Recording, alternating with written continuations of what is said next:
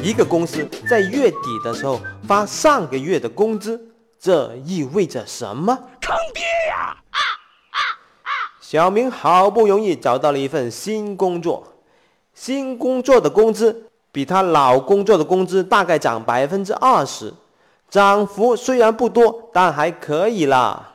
小明已经有两三个月没有找到工作了，妈，手头比较拮据。为了熬到月底，他每天都吃方便面。好不容易到月底了，到了发工资的时刻，小明怀着期盼的心情，等到了下个月的一号，工资还是没有发出来，坑爹呀！他就郁闷了。他就去找 HR 当时的面试官，哎，领导。不是说月底发工资的吗？怎么还没有呢？那一位 HR 有点不好意思的说：“呃，确实是月底发工资，不过是这个月的月底发上个月的工资。”打他！小明的心里面一万匹马跑过。靠！我都快变成方便面了，还要熬一个月，怎么熬呀？我都没钱了。妈！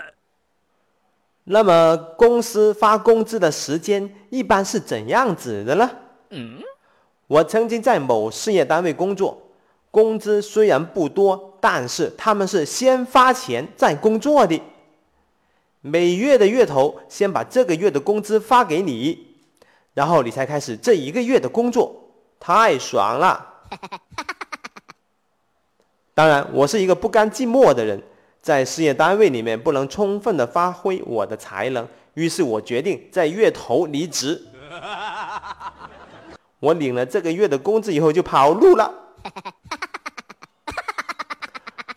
我到了一家民营企业，这家企业的老板非常的好，我很喜欢他，我很爱我的老板。我们的老板给我们发工资的方式是每半月发一次，每月的一号发一次，十五号再发一次。当然，在我们国内，可能大部分的情况应该是月底发当月的工资，或者是下个月的月头发前一个月的工资。可是有一些公司会延迟这个发工资的时间，比方说每月的十号才发上一个月的工资。更变态的是，每月的月底才发上一个月的工资。如果你是新入职这家公司，那就意味着你要工作两个月才能收到第一个月的工资，坑爹呀！这是国内的发工资的常见的情况。我们学习一下欧美吧，欧美是没有月薪的，他们是周薪，每周发一次工资。Excellent。为什么有些企业要延迟发工资呢？原因可能有两个。第一个原因，那就是为了更好的控制员工。有一家公司本来是月底发当月的工资的，但是每个月的月底离职率相当的高，很多员工领了工资以后马上离职走人，老板就火了，想了一个馊主意，每月只发百分之九十的工资，百分之十的工资扣起来，年底发年终奖的时候再顺带还给你。这样的管理方法非常的不人道，员工怨声载道。好吧，公司的老板决定改善一下这个做法。好吧，那就不扣留你们的百分之十的工资了。但是我要把发工资的时间改为每月的十号发上一个月的工资。如果你们领了工资离职走人，那就意味着你为公司白白贡献了十天的工作时间。当然，有些老板更狠，他把发工资的时间延迟到月底，月底才发上一个月的工资。如果你领了工资赶离职走人，就意味着你为公司贡献了一个月的劳动力。好，刚才讲的是第一个原因，为了更好的控制员工，而第二个原因就比较恐怖了，那就是这家公司快倒闭啦，公司出现了现金流的问题。没有足够的现金给大家发工资怎么办？那就推迟发工资的时间吧，由这个月的月底推迟到下个月的月底才发这个月的工资。坑爹呀！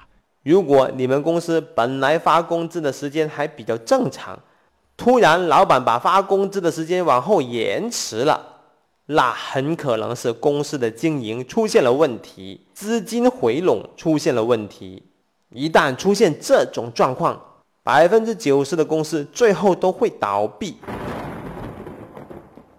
如果你到一家新公司工作，发现他们发工资的时间居然是这个月的月底来发上一个月的工资，那你很可能加盟了一家正在倒闭周期的公司，坑爹呀！最后给企业的管理者以及打工仔，我分别提一些建议。首先是给企业的管理者的建议。不要通过延迟发工资的方式来限制员工，这种做法是同归于尽的做法。嗯，它只能加速员工的离职。嗯嗯，公司经营困难有很多的解决办法，延迟发工资是饮鸩止渴。嗯，当然，我相信企业的管理者也懂这个道理，因为实在是没有办法中的办法了，这个时候也只能是自求多福了。接下来是给打工仔的建议：面试的时候，除了要问薪资待遇有多少，还记得一定要多问一句是什么时候发工资了。结果对方回答月底，那你一定要进一步的问清楚，是不是月底发当月的工资了？嗯，我是大大大火球，案例纯属艺术创作，如有雷同，实属不幸啊。感觉不错的话，请给个好评吧。下期再见。